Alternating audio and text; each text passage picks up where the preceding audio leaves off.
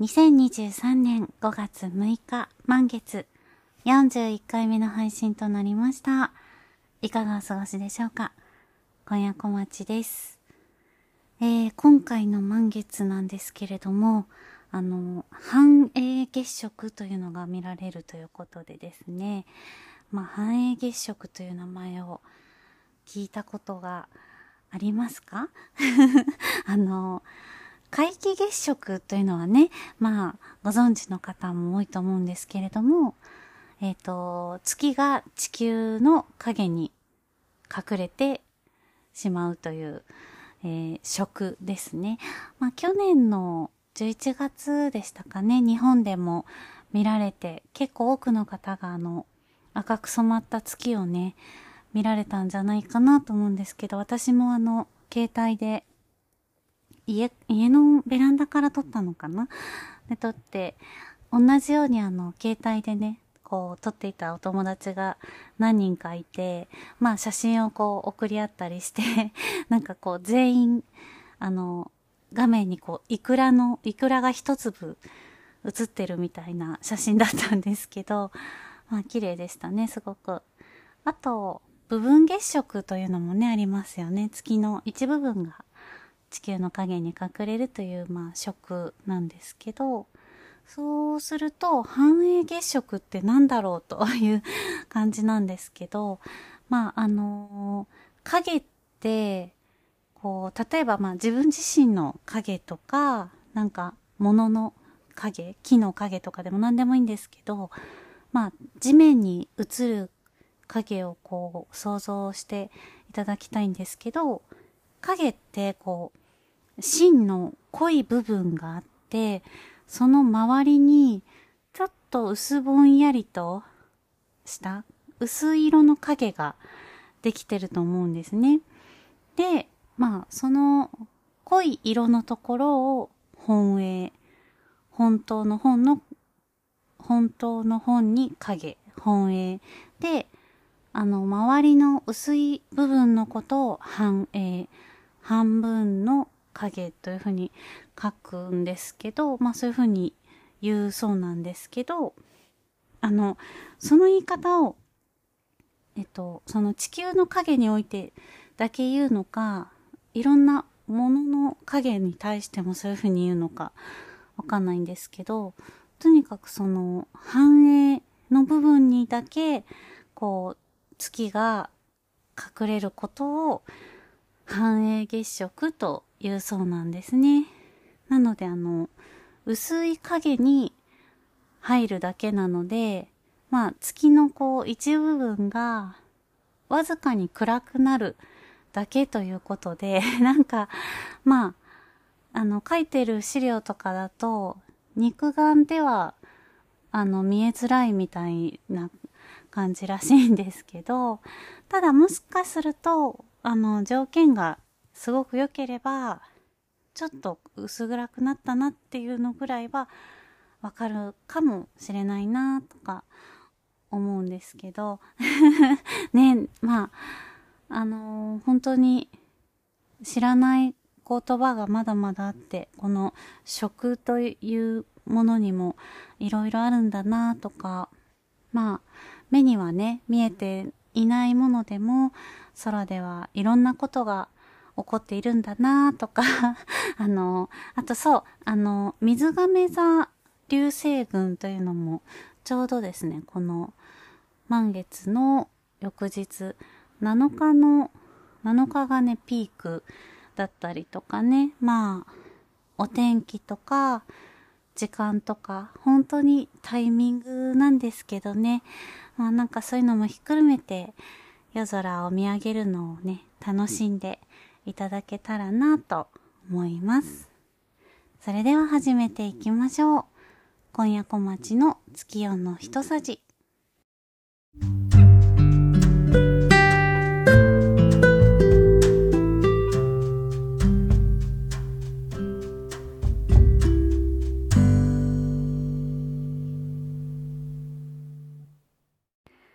作月の歌です。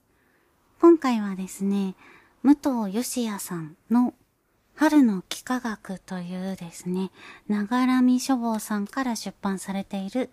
歌集の中から一首読ませていただきたいと思います。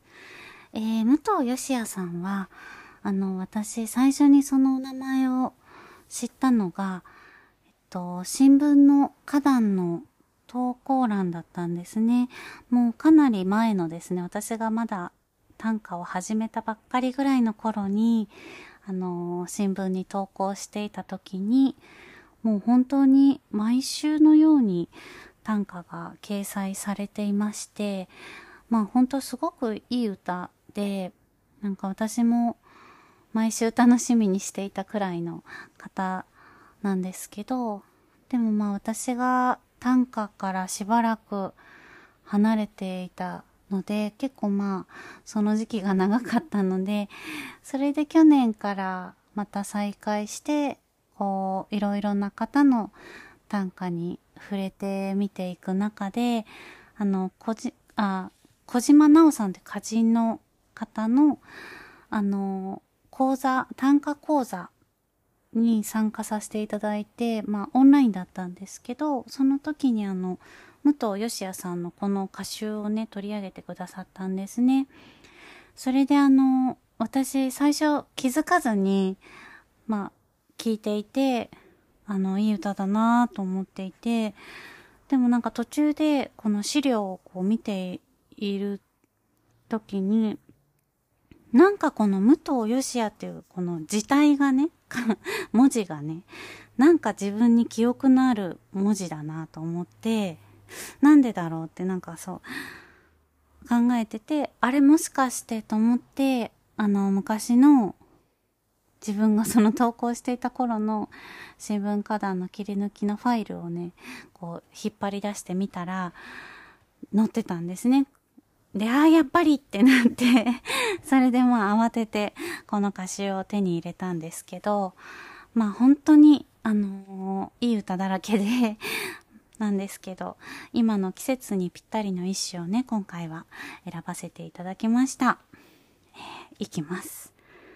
タンポポの綿毛の玉を吹き崩し、風の仕事を一つ奪った。タンポポの綿毛の玉を吹き崩し、風の仕事を一つ奪った。あのー、まあ、タンポポのこう、綿毛をね、ふーっとこう吹いて吹き飛ばしますよね。子供の頃とかね、よく、まあ、やったかなと思うんですけど、まあ、それを、本来は、風の仕事であると。風が飛ばすはずの仕事を自分がこう吹いたことで奪ってしまったっていう歌なんですね。まあなんて面白い表現なんだろうと本当にそう言われてみたら確かにそうかもって、あの、思ってしまうんですね。武藤さんの歌は本当にそういった歌が多くって、あの、この歌集の最後に、藤島秀則さんという方が、まあ、解説といいますか、言葉をね、寄せられているんですけど、そこにね、あの、武藤さんの短歌の特質の一つに、物事を思いがけない角度から見せてくれる視点の自在さがあるというふうに書かれていて、もうまさにその通りで、なんかこう、ああ、そういう視点があったか、そういう角度があったかっていうような 歌ばっかりなんですよ。もう本当に、あの、羨ましいです。こういう歌がこんなにたくさん読めるっていうのが。なんかやっぱり短歌って、こう、まあ、千年以上の歴史がもちろんあって、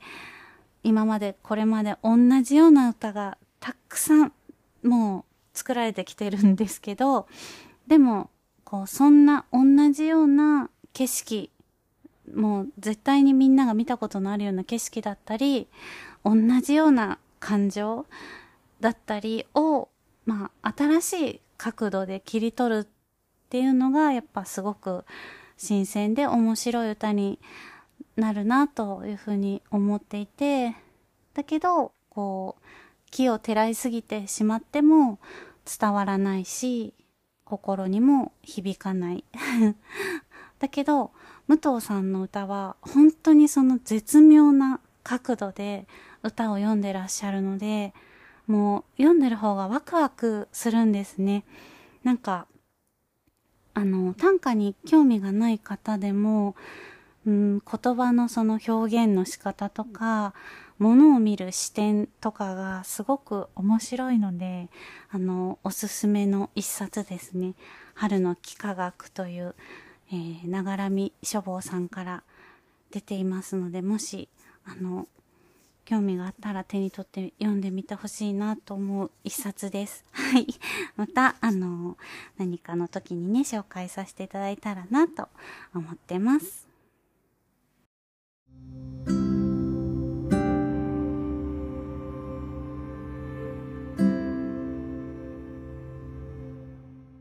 素敵な又吉さん。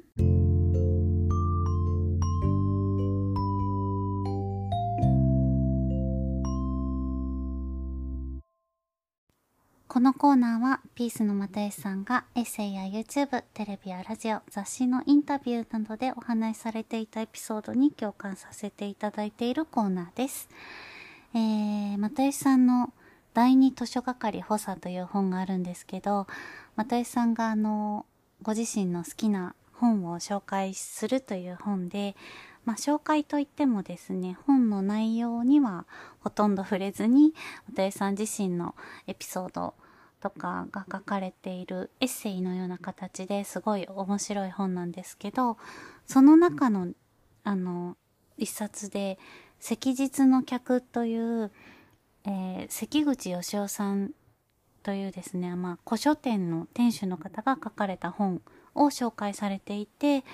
まあ、その本自体は一度絶版になってしまったそうなんですけど、えー、夏葉社という出版社の島田純一郎さんがですね、復刊させてくださったんですね。まあその島田純一郎さんが、あの、最近出された本で、えー、電車の中で本を読むというですね、まあ、これもその島田さんがおすすめの本を紹介している一冊なんですけど、その中に、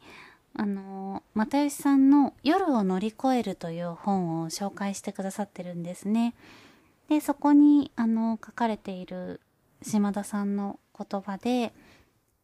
えー、夜を乗り越えるを読み終えると、夕食を食べに入ったファミレスで、ずっと友達と喋って悩みを話したり考え続けていたりしていたら、夜が明けていた。もっと言えば、あんなに話をして、もう限界というくらいまで考え続けていたのに、店を出たら生まれ変わったように元気になっていた。そんな高揚感に包まれます。というふうにあの、紹介され、書かれていたんですね。まあ、あの、夜を乗り越えるという本はですね、この月夜の人たちでも、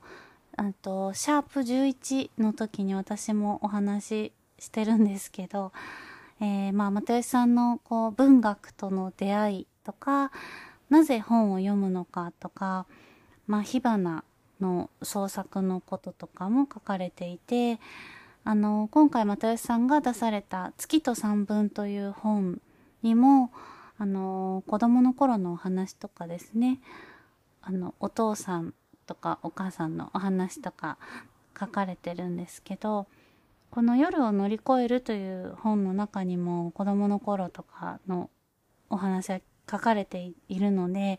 なのでこう、よ、両方読んだらよりね、楽しめるんじゃないかななんて思いました。まあ私もですね、ついこの間、その、赤日の客という本をようやく手にしましたので、本当にあのその復復刻版なんですけど、あの、想定がすっごい素敵で、なんか、あの、なんて言うんですかね、表紙のカバーが、ちょっとこう、布の、布で貼った、あの、カバーで、それにこう、ね、印字されて、で、裏にこう、あの、木版画がね、貼られていて、すっごい素敵な想定で、まあ、中にもね、あの版画の絵があったりして、ちょっと楽しみに読みたいなと思います。はい。では、朗読のコーナーです。えー、今回はですね、芥川龍之介のトロッコというお話にしました。えー、このトロッコもですね、あの、又吉さんが、えー、中学生の時に読んで初めてその本の魅力を知ったというか、えー、た、という、こうなんか文学に出会ったという、この夜を乗り越えるにもね、書かれてるんですけど、このトロッコをね、えー、読んで、なんかこう、夢中になったというエピソードがありますが、えー、っと、2回にね、分けて朗読をしようかなと思いまして、今回はあの前半部分をお聞きいただきたいなと思います。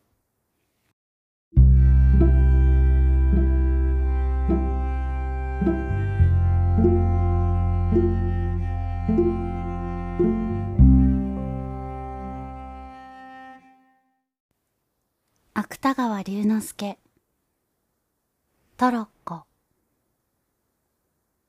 小田原熱海間に京浜鉄道敷設の工事が始まったのは良平の八つの年だった。良平は毎日村外れへその工事を見物に行った。工事をと言ったところが、ただトロッコで土を運搬する。それが面白さに見に行ったのである。トロッコの上には土工が二人、土を積んだ後ろに佇んでいる。トロッコは山を下るのだから、人手を借りずに走ってくる。煽るように車体が動いたり、土工の斑点の裾がひらついたり、細い線路がしなったり、良平はそんな景色を眺めながら土工になりたいと思うことがある。せめては一度でも土工と一緒にトロッコへ乗りたいと思うこともある。トロッコは村外れの平地へ来ると自然とそこに止まってしまう。と同時に土工たちは身軽にトロッコを飛び降りるが早いか、その線路の終点へ車の土をぶちまける。それから今度はトロッコを押し押し、元来た山の方へ登り始める。良平は、その時乗れないまでも、押すことさえできたら、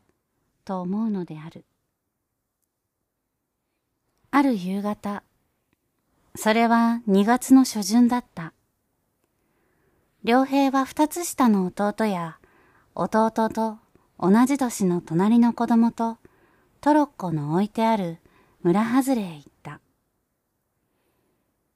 トロッコは泥だらけになったまま、薄明るい中に並んでいる。が、その他はどこを見ても、土工たちの姿は見えなかった。三人の子供は、恐る恐る一番端にあるトロッコを押した。トロッコは三人の力が揃うと、突然ごろりと写真を回した。良平はこの音にひやりとした。しかし、二度目の車輪の音はもう彼を驚かさなかった。ごろり、ごろり。トロッコはそういう音とともに、三人の手に押されながら、そろそろ線路を登っていった。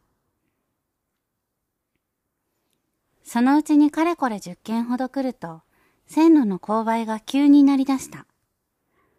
トロッコも三人の力ではいくら押しても動かなくなった。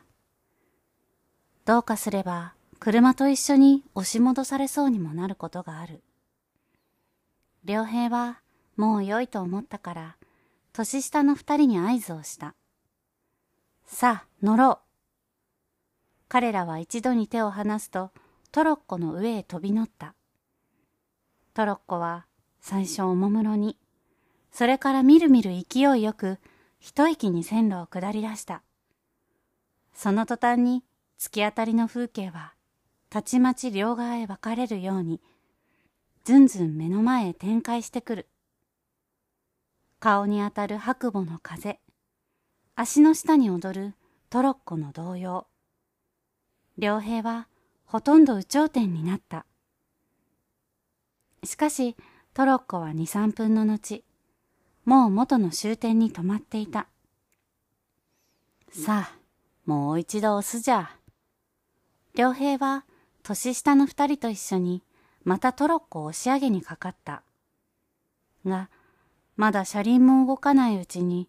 突然彼らの後ろには誰かの足音が聞こえ出した。のみならずそれは聞こえ出したと思うと急にこういう怒鳴り声に変わった。この野郎、誰に断ってトロに触ったそこには古い印番店に季節外れの麦わら帽をかぶった背の高い土工が佇んでいる。そういう姿が目に入ったとき、良平は年下の二人と一緒にもう五六軒逃げ出していた。それぎり良平は使いの帰りに人気のない工事場のトロッコを見ても二度と乗ってみようと思ったことはない。ただ、その時の土工の姿は、今でも良平の頭のどこかに、はっきりした記憶を残している。薄明かりの中にほのめいた、小さい黄色の麦わら帽。しかしその記憶さえも、年ごとに色彩は薄れるらしい。その後、10日余り経ってから、良平はまたたった一人、昼過ぎの工事場に佇みながらトロッコの来るのを眺めていた。すると土を積んだトロッコの他に枕木を積んだトロッコが一両。これは本線になるはずの太い線路を登ってきた。このトロッコを押しているのは二人とも若い男だった。良平は彼らを見た時からなんだか親しみやすいような気がした。この人たちならば叱られない。彼はそう思いながらトロッコのそばへかけていった。おじさん、押してやろうか？その中の一人、島のシャツを着ている男は、うつむきにトロッコを押したまま、思った通り、心よい返事をした。おう、押してくよ。良平は二人の間に入ると力いっぱい押し始めた。我はなかなか力があるな。他の一人、耳に巻きタバコを挟んだ男も、こう良平を褒めてくれた。そのうちに線路の勾配はだんだん楽になり始めた。もう押さなくともよい。良平は今にも言われるかと内心気がかりでならなかった。が、若い二人の土工は前よりも腰を起こしたぎり、黙々と車を押し続けていた。良平はとうとうこらえきれずに、おずおずこんなことを尋ねてみた。いつまでも押していていい？いいと思う。二人は同時に返事をした。良平は優しい人たちだ、と思った。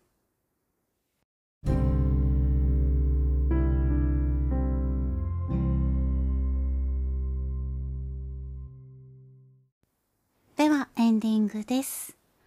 あの、本をね、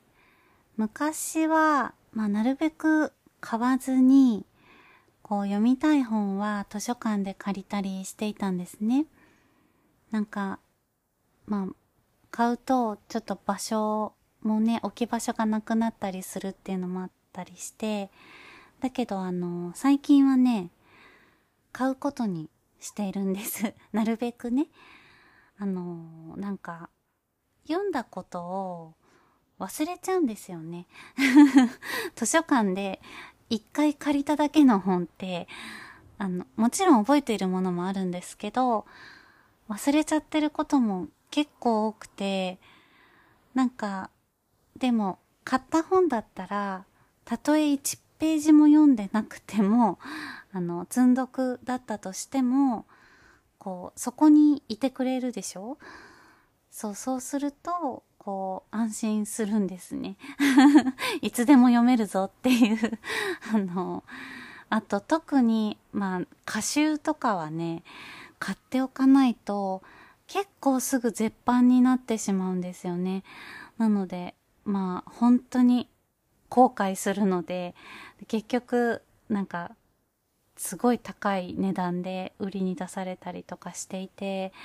なのでね、なるべく、あの、歌集とかは特に買うように、いいな、気になるなと思ったら買うようにしてるんですけど、まあ、とはいえね、なんかそうなると、やはり他の部分を節約していかないといけないんですよね。うん。なので、まあ最近はちょっと何を節約するのがいいのかなと思って、あの、最近はね、あの、衣類ね、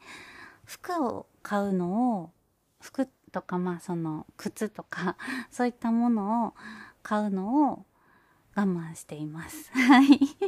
あの、靴下も、もう穴がね、開いてる靴下とかを、あの、刺繍針でこう縫い合わせて それでまた履いたりしてね。なんか、あの、お座敷のあるところとかに、で、こう、靴を脱いで上がるようなところには行きたくないなっていう ような状態の靴下ばかりを履いてるんですけど、ね、なんかまあ靴下ぐらい買える、安いのもあるんで買えるだろうって感じなんですけど、まあでもそこをちょっとまだ履けるなっていう靴下とか結構あるので、なんか縫えば履けるなっていうで、それでなんとかこう本題をね、一冊でも、あのなんかこう悩まずに買いたいなと思って 欲しいなと思うのをなるべくあの買えるように本題をこう捻出しています。はい。でもね、あの部屋に本があるとすっごい嬉しいんですよね。まあ、まだ読んでいない本が並んでいるっていうのもこれから読めるんだっていうのも嬉しいしあのまだ途中までしか読めてないものも読み終わっている本もすぐにねこうまたいつでも手に取れるめくれるところにある。あどんなだったかな？パラパラってできる？っていうのはもうかなり至福ですね。はい。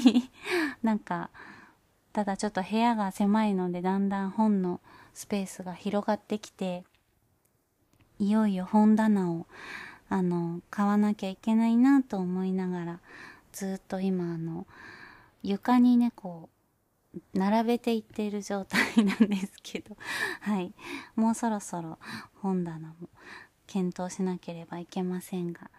まあ今のところ、なんとか、はい、やっております。えー、次回の月夜の一さじは5月20日新月0時52分に配信いたします。それではまたお会いしましょう。今夜小町でした。